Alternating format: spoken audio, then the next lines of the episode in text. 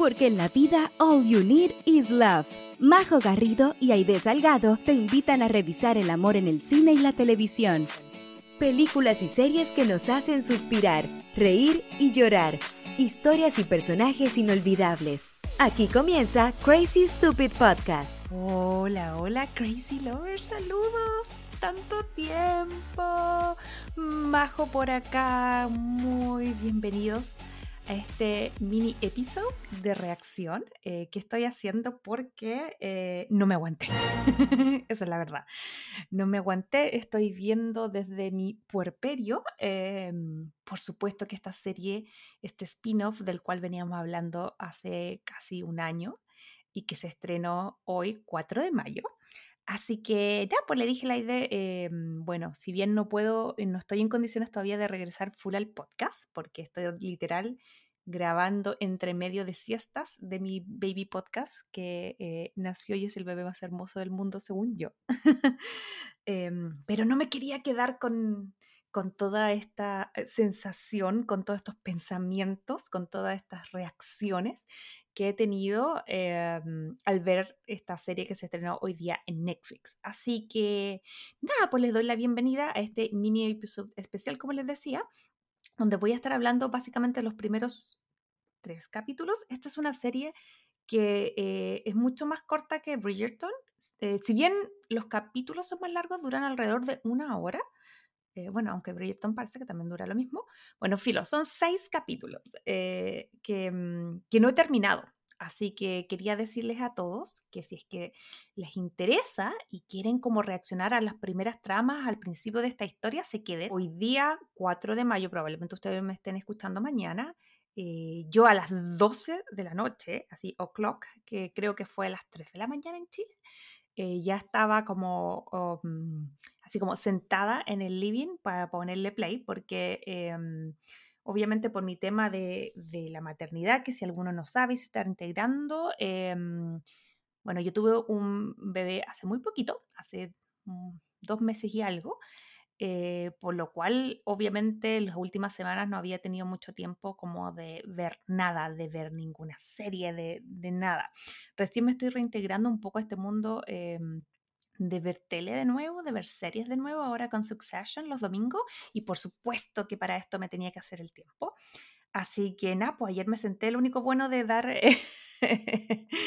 como eh, breastfeeding en la noche es que estaba igual despierta, o sea que había terminado de dormir recién a mi, a mi baby y, y partió, dije ya, chao, son 10 para las 12, me tengo que sentar acá. Así que me puse a ver la serie y la verdad es que estoy gratamente sorprendida. No sé qué le habrá pasado a ustedes, pero si lo ver si es que comparten esto y si no, recuerden que siempre nos pueden hacer llegar su información a nuestras redes sociales, eh, que es, como ustedes saben, es Crazy Stupid Podcast en Instagram y en TikTok. La estamos leyendo.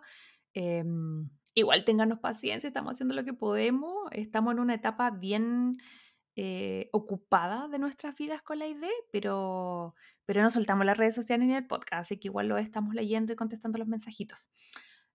Pero en fin, volviendo al, tema de, mm, de este capítulo, eh, nada, pues como que yo vi la serie, o sea, vi el primer capítulo que, que en el fondo yo ya había visto los primeros nueve minutos porque típico que me había metido a todas las cosas medias de fans y, y ya habían dado varias como adelantos, entonces aparte no, no fue tanta sorpresa, pero el desarrollo del capítulo, sí, la verdad es que debo decir que me dejó bastante contenta. Apenas parte, eh, no sé si les ha pasado a ustedes, pero como que esa sensación de llegar a casa, como que si bien era una serie nueva, siento yo que apenas eh, comienza, que parte con esta eh, escena o esta secuencia donde vemos a el personaje de la reina Charlotte en su versión más joven, que como ustedes saben está interpretada por India eh, Amar, Amar Feitfio, no sé cómo se dice su apellido. Em, pero ella que está en un cast maravilloso, porque de verdad que esta actriz, pese que es jovencita, tiene creo que 21 años, da, es como si fuera la hija de Golda, siento yo que, que no solamente hay una cosa como de parecido físico que es evidente, sino que también como una parecido como en la mirada, como esas cosas, entonces como que, eh, no sé, me estoy muy contenta con el casting de esta serie. Em, y, cuando partió, los primeros minutos, que si bien yo los había visto, em, igual como que ahora me senté a apreciarlo y, y flipé, chiquillos. Eso es lo que pasa, Crazy Lover. Yo flipé, porque me sentí como que... Mm, no sé, sé que todavía no es el estreno de Bridgerton temporada 3, pero sentí que esto fue como, como que si Bridgerton es la puerta, esta era la ventana. Era como, como haber llegado a una casa súper conocida eh, que había ido toda tu vida, pero haber entrado por la puerta de atrás y verla de otro lado, básicamente. Entonces, mm, estuvo súper lindo porque como que siento que partió después hace la, la intro que, que, también está hecha con animación, eh, que también me pareció muy bonita, creo que va mostrando todo como el detalle de cómo se conocen eh, los personajes principales, que sería el, Rage, el King George y, y obviamente la, la reina Charlotte. Em, está bien bonito eso. Entonces como que mis primeras impresiones del capítulo fueron así como, eh, ya, esto está bueno. Porque yo creo que todos teníamos, hay que ser sincero, todos le teníamos ganas a este capítulo, pero también teníamos miedo. Creo yo, no sé, no sé si estoy hablando eh, solo de mí o del resto, pero Em, con lo que había pasado con Bridgerton temporada donde se hicieron muchas modificaciones, como que igual la gente creo yo que tenía un poco de susto de decir, chuta, ¿qué van a hacer? A lo mejor se van a ir para otro lado. Y yo creo que a diferencia de, em, de los libros de Bridgerton, esta serie o este spin-off tiene la ventaja de que es una historia en blanco, porque no es algo que en el fondo nosotros hayamos absorbido a través de la literatura, a través de un libro y luego tuviésemos que comparar. Acá, eh, si bien el marco, es decir, el mundo de Bridgerton sí existe eh, a través de los libros, toda esta historia que nos van a contar es nueva, entonces yo creo que eso nos da un, un morbo porque es como, como que yo creo que la historia de Bridgerton, los fans la tenemos así como súper como mascada y digerida, sobre todo los, ni mencionar los fans de los libros, que probablemente hace años que tienen mascada y digerida esta historia. Pero ahora que te muestran un poquitito por el lado, yo, no sé, a mí me encantó. Y me, y me senté, como les decía, a ver el capítulo y, y mis primeras impresiones fue, esto es Bridgerton, esto es, eh, sí, esto es el mundo de ellos, los colores, la intro, la ropa, la imagen, onda, como que yo estaba ahí y cuando hacen estas típicas como escenas de donde van caminando por la calle, te juro que yo miraba y decía, como así como buscando a Wally, yo buscaba, no sé, a Anthony, a Benedict, porque en mi mente decía, tienen que andar por aquí, tienen que andar por aquí, mientras está pasando toda esta trama que no tiene nada que ver con los, como los Bridgerton en sí, yo sabía que podían pasar por acá, porque lo primero que hay que decir con respecto a esta nueva spin-off es que va a trabajar en dos tiempos, es decir, vamos a ver a los personajes muy, muy jóvenes, que es cuando se conocen, que me parece que tienen como 17, creo que dice la Charlotte que tiene, y no sé cuánto tendrá el príncipe, pero no creo que, o sea, perdón, el rey, pero no creo que mucho más. Entonces, eh, eso yo creo que debe ser como fines de 1700, ponte tú 1790 y algo, sacando las edades, ¿cachai? Como de de los personajes, y, em, más que nada de los hijos de los personajes.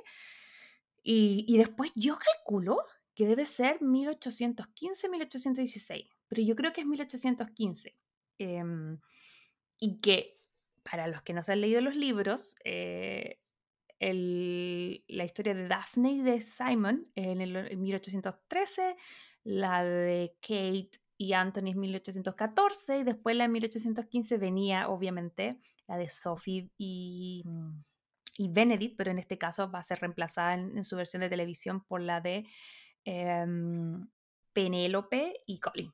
Así que yo siento que por ahí está el presente, en, como que por esos años está el presente de, em, de la serie. Entonces eso nos abre así como que para mí fue como como que me explotó el cerebro porque era como un multiverso. Como, yo, como que siento que todo lo que estamos viendo en este momento eh, probablemente está pasando paralelo a lo que vayamos a ver en la temporada 3 de Bridgerton. Y yo, yo dije,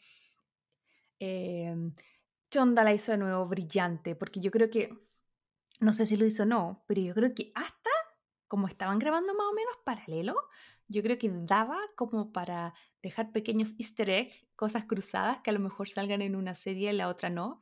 Algo que lo que Chonda sabe hacer muy bien, porque recordemos que ella está detrás de Grey's Anatomy y también de Fire, I think Station 19, que es como una mm, serie sobre bomberos que generalmente se cruza con, con Grey's Anatomy, que es esta serie de médicos, y que de hecho una vez al año ellos tienen como siempre su capítulo de cruce, donde ya ahí ya de plantón salen todos los, personajes de una serie en la otra, y que comparten como un mismo, eh, no sé, pues siempre que hay un accidente llegan los, que sí, los bomberos y llegan los, los doctores, ¿cachai? Como, o sea, los pacientes llegan a la urgencia de Grace. Em, Anatomy, entonces eh, yo creo que algo así no está tan lejano eh, entre Bridgerton temporada 3 y lo que nos pueda dar Queen Charlotte. Em, ahora, yo creo y desconozco si esta serie, ahora me, me, quedo pensando, yo desconozco si esta serie es resolutiva, si es solo una temporada, yo no he llegado al final. hoy día es jueves 4 de mayo, tengo un bebé recién nacido, así que con suerte he podido ver tres capítulos. Eh, no he podido ah, ver el final, entonces yo no sé si nos dejaron un gancho para una segunda temporada o esto es, pero lo que he visto hasta el momento promete. Así que quería como, como ir como analizando antes de, antes de que realmente sepa el final de los personajes, eh, para ver cómo estuvo, porque probablemente eh, muchos de ustedes vayan a ver esta serie el fin de semana, si es que ya no la han visto. Eh, maravilloso si se pudieron pegar el, el maratón. Eh, pero yo creo que la gran mayoría lo va a empezar a ver de a poquito. Entonces, igual está entretenido, porque los primeros tres capítulos igual son súper interesantes. Y siento que son súper resolutivos con respecto a las dudas que nosotros teníamos hace tiempo, que básicamente era de qué se va a tratar. Y yo creo que eh, las tramas son las que nosotros, o sea, por lo menos en lo personal, creo yo que va a tratar de resolver las dudas que, que nosotros teníamos y que, que, la hemos tenido desde todo el mundo del proyecto, que son, em, por ejemplo, em, el tema eh, de que ha sido bastante bullado por mucha gente que le llama la atención. A mí en lo personal me encanta, lo hemos hablado un montón, pero el tema de la diversidad en el cast que em, también eh, ha sido cuestionada porque supuestamente no es em, como em, no se acerca a la historia en la vida real, donde obviamente mucha gente de descendencia de afrodescendiente, perdón, tiene títulos de nobleza y sabemos que era algo que no sucedía eh, en la historia en Inglaterra en los años que se plantea que Bridgerton supuestamente debería estar pasando. Entonces, eh, me encanta que se dedican a darle una respuesta a eso, que es un tema que como que todos los fans, eh, a favor o en contra, pero todo el mundo tenía una opinión y todo el mundo tenía la duda de cómo pasó. Eh, ya sabíamos un poco que tanto Queen Charlotte como George, el rey tercero, que es el rey loco, em, ese era el nombre, no le estoy poniendo yo ese nombre, por favor, yo voy a respetar siempre a la gente, pero así le decían, ese era el seudónimo de él. Ellos son personajes reales y todos sabemos un poco que históricamente se ha cuestionado del tema de que al parecer la princesa Charlotte eh, tenía descendencia, eh, alguien en su familia era, descendiente, era afrodescendiente, entonces eso está, eso es un detalle real. Eh, y por otro lado, el, el rey George tercero, que era el, rey que le decían, lo apodaban el rey loco, él también existió, de hecho creo que era el que estaba a cargo, y yo esto solo lo sé porque vi Hamilton, eh, la obra que, mm, que era el rey que estaba en Inglaterra al momento en que Estados Unidos, las colonias estaban planeando la independencia. Entonces por eso lo tenía como en mi mente, porque es un personaje eh, que sale en esta obra. Pero en fin, volviendo al tema eh, Mundo Bridgerton y más acotado a, a Queen Charlotte, creo yo que se hacen cargo de esa trama que era uno, el cómo se conocen, que, no, que yo creo que es lo que se trata general la serie, pero también el tema que en lo personal a mí me llamaba mucho la atención y era el tema de la salud mental. Porque como yo les decía, este, este mm, rey sí existió em, y lo apodaban el rey loco. Ya lo habíamos visto un poquitito en, en algunos como fragmentos de interacciones que había tenido em, la reina en Bridgerton. Entonces a mí me llamaba mucho la atención qué iban a hacer, cómo iban a contar. Y hasta el momento lo que llevo no me ha decepcionado.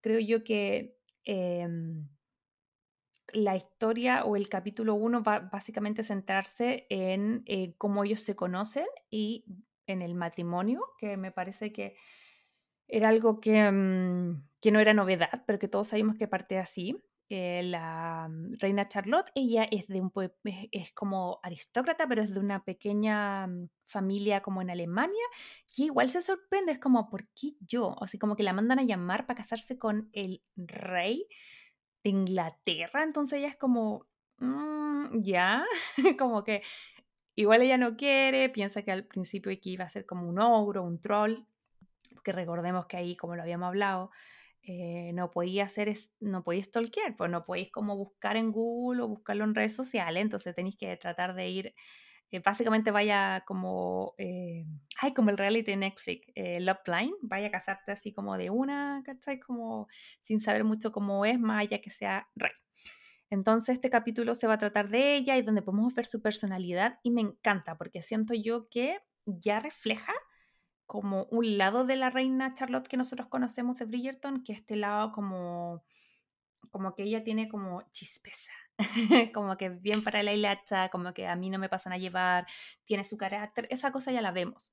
Ahora, la parte ruda y maleducada que tiene la reina después, em, como de aburrida y como de... Porque al final todas las cosas que pasan en Bridgerton es para complacer a la reina que está aburrida, ¿cachai? Em, siento yo que para entender cómo esta niña, que si bien tiene carácter, igual dentro de todo es dulce y es buena persona, cómo llega a transformarse en esta, en esta reina un poco más dura, eh, es, lo, es lo interesante.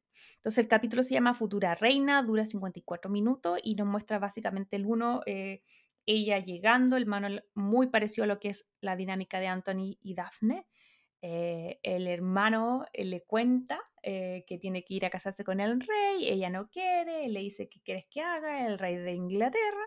o sea, en ese momento pensemos como que el imperio británico era gigante, entonces en verdad eran como los reyes del universo o del planeta en ese momento.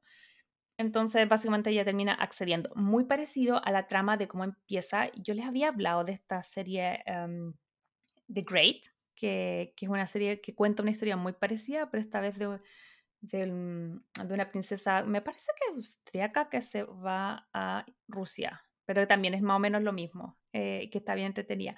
Pero en fin, básicamente son mujeres que no tienen derechos sobre sus vidas, que son intercambiadas de forma como si fueran mm, eh, moneda de cambio, que generalmente se hace por motivos políticos y que llega acá y eh, piensa que le va a tocar un ogro, pero sin embargo le toca el tremendo mino.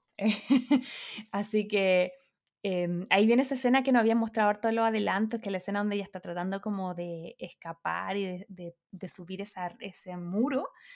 Y, em, y, por fin pudimos ver el contexto y está bien bonito, como que siento que la Meet Cute desde mi perspectiva, cumplió. Como que está bonita, porque todas las otras Meet Cute que habíamos visto eran un poco más como agresor. Eh, y esta igual, si bien ella estaba en una posición a la defensiva, como que igual las chispitas salieron al tiro. Y igual ella era como cuando cachó que, que el rey en verdad era joven y apuesto porque está interpretada por Corey Milchrest, eh, que es un joven de 25 años, Vaya dato perturbador porque me acabo de dar cuenta que son muy chicos los, muy chicos los protagonistas. Tienen, los actores tienen 21 25, no puedo creerlo. Em, básicamente la química hace que uno al tiro como que, que, mm, que, no sé, que quiera que se casen, porque esta es, a diferencia de los otros mundos, eh, como que en Bridgerton siempre era lo mismo, era como, oh, ya eh, se nos pasó la mano, nos dimos unos agarrones, nos pillaron, pa, a casarse. en cambio acá como que nos dieron un meet cute diferente y eso a mí me agradó mucho. Em, entonces, claro, en este capítulo 1 que se llama Futura Reina vemos eso, vemos que después ya se da cuenta que igual está bien, se convence, van, eh, porque a todo esto cuando ella llega a Londres desde Alemania la recibe la suegra que, que igual era súper pesada, entonces uno como que dice como chuta, qué paja, la suegra y no sé qué.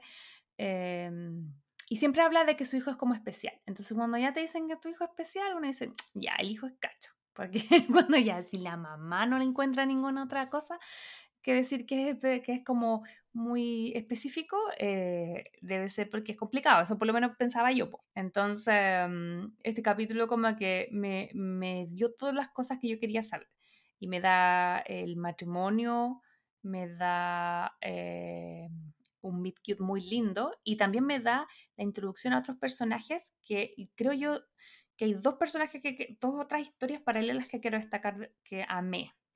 Que, que una es eh, la historia de los, los, no sé si se dicen pajes, guardias de seguridad, no sé, pero los tipos que, que andan caminando cinco pasos atrás de la reina.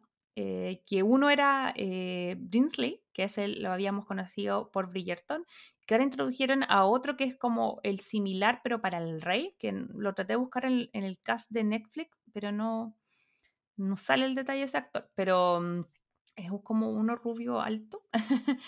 Eh, y que amé la interacción de ellos dos, porque al final son como una especie de, yo creo que el día de hoy serían como un asistente, pero que al final son los que se encargan un poco de comunicar eh, entre esta pareja eh, lo que pasa en en arreglarle las embarradas, los malos entendidos, son además como mejores amigos y además están enamorados entre ellos. Entonces, en el capítulo 1, no, sé si sí, en el 1, sí, en el 1 me parece que eh, nos dan una tremenda escena así muy fogosa que me encantó porque fue como, ok, siempre partimos con la escena caliente de Trosis de, de todas las temporadas, entonces esto fue bueno que, que se ampliaran un poco y que hubiese como otro tipo de interacción bien fogosa.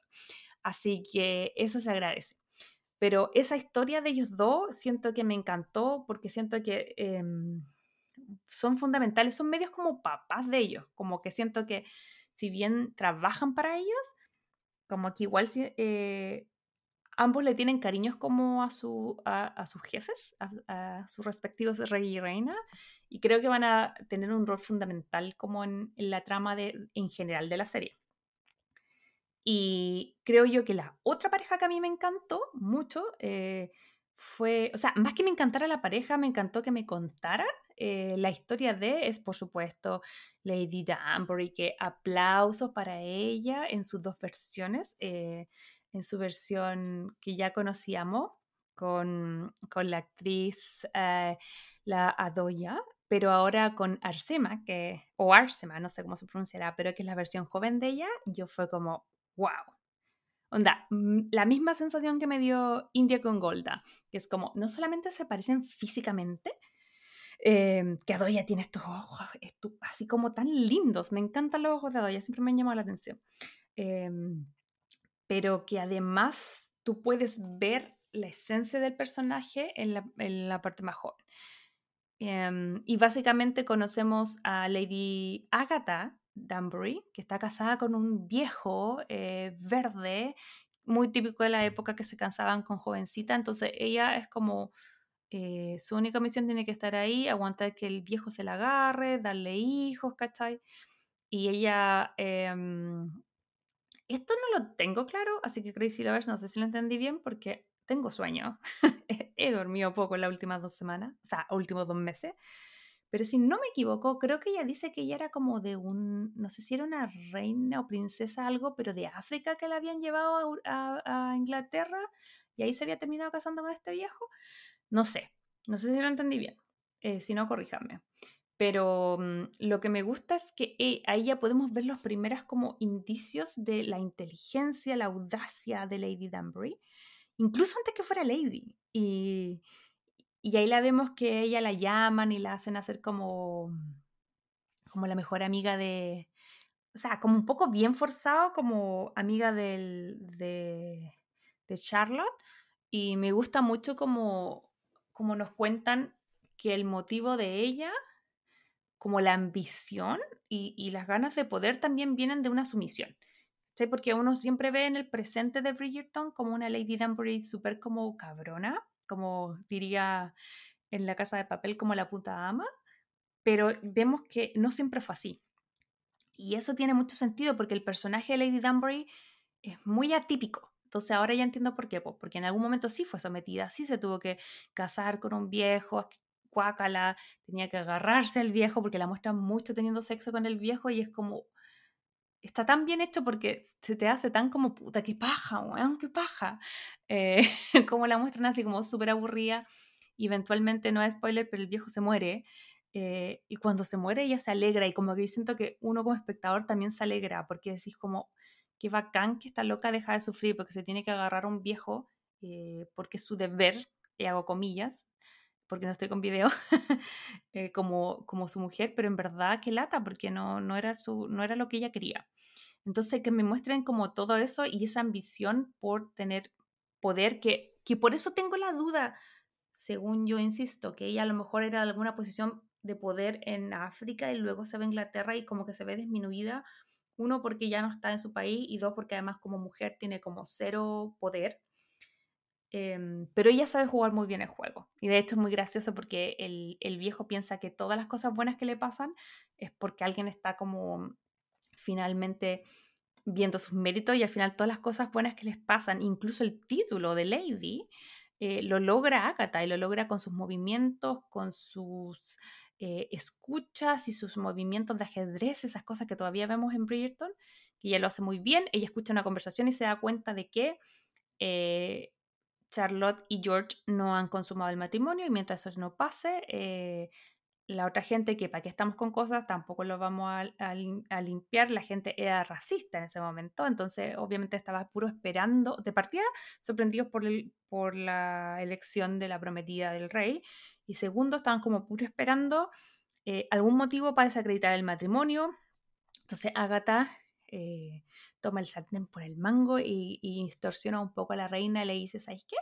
Eh, si no me quiero esto, esto, esto, otro, y si no me lo dais, eh, bueno, yo voy a decir que en verdad no ha pasado nada y que se podrían eh, anular, como se hacía hasta hace muy poco tiempo en Chile cuando la gente en vez de separarse decía, no, es que yo no vivía ahí, es que estaba mal la dirección y pum, se, se, se separaban, esto era más o menos lo mismo. Entonces, a través de eso, que ella y mucha otra gente, porque también hablan de los Bassett, me encanta eso cuando tiran esas pildoritas así como de nombres eh, de familias que tú sabes que, ¡ah! eh, que a lo mejor son los papás de todavía, a lo mejor Simon todavía no existe, pero que, que, a lo mejor está la mamá todavía intentando tener hijos, ¿cachai? Como, no sé, me encanta. En fin. La cosa es que toda esa gente como que recibe títulos eh, de viscondes, condes, el lord y lo que sea. Y, y ahí tenemos el, el por qué después esta gente va a tener títulos en el futuro en Bridgerton. Y hay como una respuesta. Hay una respuesta a toda la gente que estaba preguntando, pero ¿cómo? Pero si no es eh, como, es como pasó en la historia. Entonces, bueno, ahí está. Ahí está la respuesta que por lo menos el, mundo que nos eh, muestra Shonda nos da para esa situación. Entonces, como que siento que está el tema del amor entre las reyes, está el tema eh, racial, está el tema como de cómo los personajes que vemos, eh, que al final son esta tripleta de em, Lady Danbury, la reina, y también nuestra querida Violet, la suegra del Chile, la suegra del mundo, voy a poner aplauso aquí, eh, la mamá de todos los Bridgerton, que ella no aparece hasta el capítulo 4, creo que, no sé si el 3 o el 4, ya no me acuerdo, eh, porque yo llegué hasta el 3 o el 4, empecé a ver y fue como, para. Em, y ahí vi que estaba empezando a salir ella. Uy, creo que debería haberlo dicho en el principio, pero esto es con spoiler, por si acaso alguien no lo ha visto. Pero son spoilers sutiles solamente para que vean el contexto de la serie, pero no les voy a decir nada así, wow.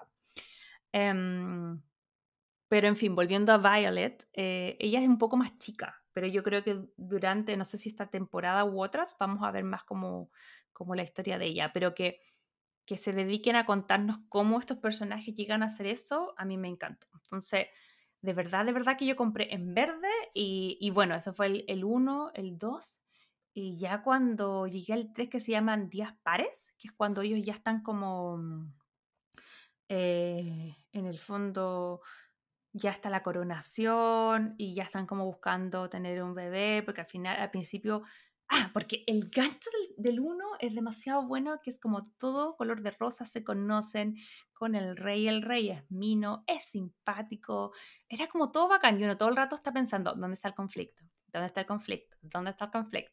como que algo malo debe tener este niño, ¿cachai? Como, porque, ¿por qué le fueron a buscar una mina al otro lado del mundo? Pero yo pensaba, ¿por qué le tenían que ir a buscar una, a, una, chica tan, lejos? Y, al parecer, este rey misterioso tenía como algunas cosillas, que de hecho Lady Danbury también le, mm, le, le insinúa la, mm, en el primer capítulo que tenga cuidado a, a Charlotte.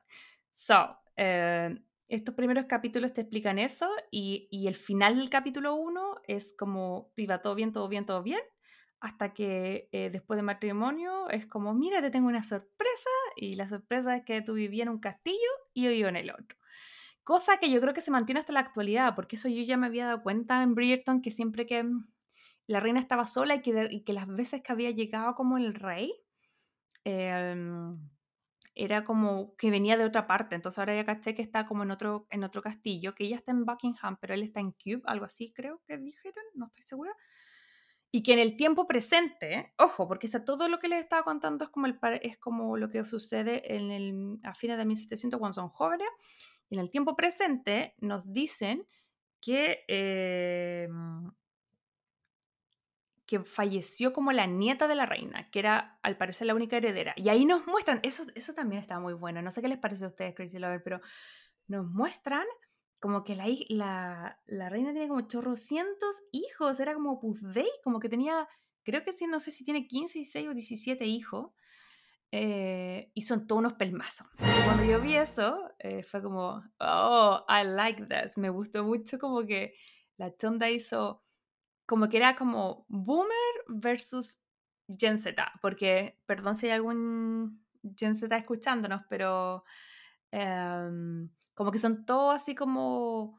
Eh, a ver, ya, ya no, voy a retirarlo de Z para que nadie se me, se me ofenda, pero son todos como bien flojitos, como que ninguno es capaz de así como hacer como bien su, su, misión, como lo hacían antes, que era como hija del rigor, y esa es la historia que nos van a contar, ¿cachai? Como de la reina, que, que cuando joven tuvo que hacer eh, lo que tuvo que hacer, y como la Agatha Danbury, que tuvo que agarrarse al viejo porque, tenía que, porque era su, como, eh, comillas, su deber, sin embargo, los hijos ya como en el 1800 eh, están como novias ya, o sea, es que a mí me gusta una mina casada, o a mí me gusta alguien que no sé, que, ah, eh, como que las cosas para irlas sacando como de ser eh, herederas legales, como reales, era como que fueran actrices, me da risa eso, o que fueran no sé qué, de afuera. Y al final la cosa es que entre todos no hacen ni uno según la perspectiva de la reina, entonces como que siento que van a ir en paralelo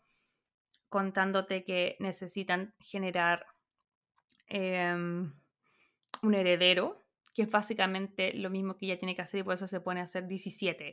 Y me da risa que haya tenido 17 hijos, 17, y ninguno sea capaz de darle otro, otro nieto. O sea, hay nietos, pero son todos como, eh, entre comillas, eh, ¿cómo es la palabra? Eh, fuera del patrimonio, entonces no son como legítimos, según la perspectiva de la época.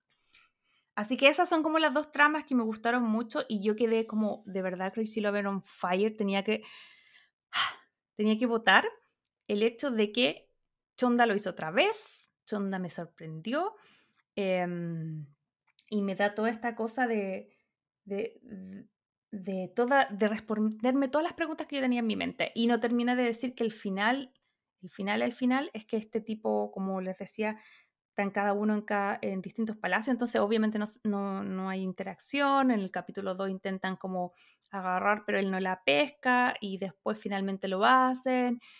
Y, em, y hay un twist con respecto al, al, al, al, rey, que a eso sí que no se los voy a decir porque si no ahí ya les termino de dar todos los spoilers, pero solamente voy a decir qué tipo de Outlander es esto, porque hay un personaje que va a tener una incidencia, que va a ser una persona que va a tratar de, eh, que ofrece esta especie de ayuda eh, para la salud mental de, del rey y que, mm, que de verdad eh, es un desgraciado, que, que, tiene un papel de verdad que uno lo odia al tiro y, y que uno se acuerda mucho de la dinámica de de Jamie. Em, y bueno, algo que le pasa al final de la temporada 1 en Outlander, para no tirarme a spoiler. Pero, pero es heavy. Es heavy como, como ese lado del rey, porque más adelante nos van a explicar la misma historia desde la perspectiva de él y uno va a ver un montón de cambios y un montón de cosas. Entonces está eh, interesante. No quiero decir nada más porque quiero puro decir más cosas, pero eh, yo creo que mm, si sigo diciendo cosas les voy a spoilear. Así que vamos a hablar en general y solamente decirles que, no sé, en mi perspectiva, eh, me gustó mucho, me gustó, me gustó. Me sentí en el mundo Bridgerton y me sentí que en cualquier momento por detrás iba a pasar eh, Lady Whistledown, que a todo esto también sale por ahí eh, a través de la voz de Julia Andrew. Sentí que iban a ver Easter egg y fue como, como que me amplió el universo, fue como... Insisto, como que me encanta esto de los multiversos que estén pasando las historias al mismo tiempo. Y al final, yo creo que entre Bridgerton y Queen Charlotte, me pasa, no sé si les pasa a ustedes, que siento que como que Bridgerton existiera. No sé si, no sé si les pasa a ustedes. Como que estoy convencida que, viste, les doy fecha y todo. Y, y al final me pasa lo mismo que me pasaba con Daisy Johnson The Six, que también la estoy viendo ahora, eh, porque escuché el capítulo de la chiquilla que hizo la idea con la Tammy. Y ahora me puse a verla, está muy buena. Pero me da la misma sensación, que es como que yo pienso que la banda existió y que en verdad estuvo con Sex Pistols. Eh, yo siento como que Bridgerton de verdad existió. Y a esta altura el mundo que salió de Julia Quinn, eh, así es demasiado así como, como que para mí yo estoy convencida de que existe. Y me encanta porque además es más diverso. Así que mucho mejor que el que en realidad pasó en esa época. Así que nada, pues chicos, por mi parte me despido, les dejo un beso gigante, los invito a que nos sigan escuchando en redes sociales, eh, a ver si la próxima semana vuelve a ID eh, con una invitada eh, que van a estar analizando otra romcom. Así que yo por mi parte me vuelvo a mis obligaciones de mami por ahora, les mando muchos besitos de mi parte de Baby Podcast, que es un bebé exquisito. Que lo amo y que probablemente esté por despertar. Así que ya me voy eh, ahí a darle pechuguín. Eh, y eso, pues que estén bien. Saludos. Crazy lo, lo extraño mucho y a ver si sigo haciendo estas capsulitas de repente. A ver cuando la ocasión lo medite. Un besito, que estén súper bien y que tengan linda semana. Si te gustó este podcast, recuerda seguirnos en Spotify, Apple Podcast y Google Podcast.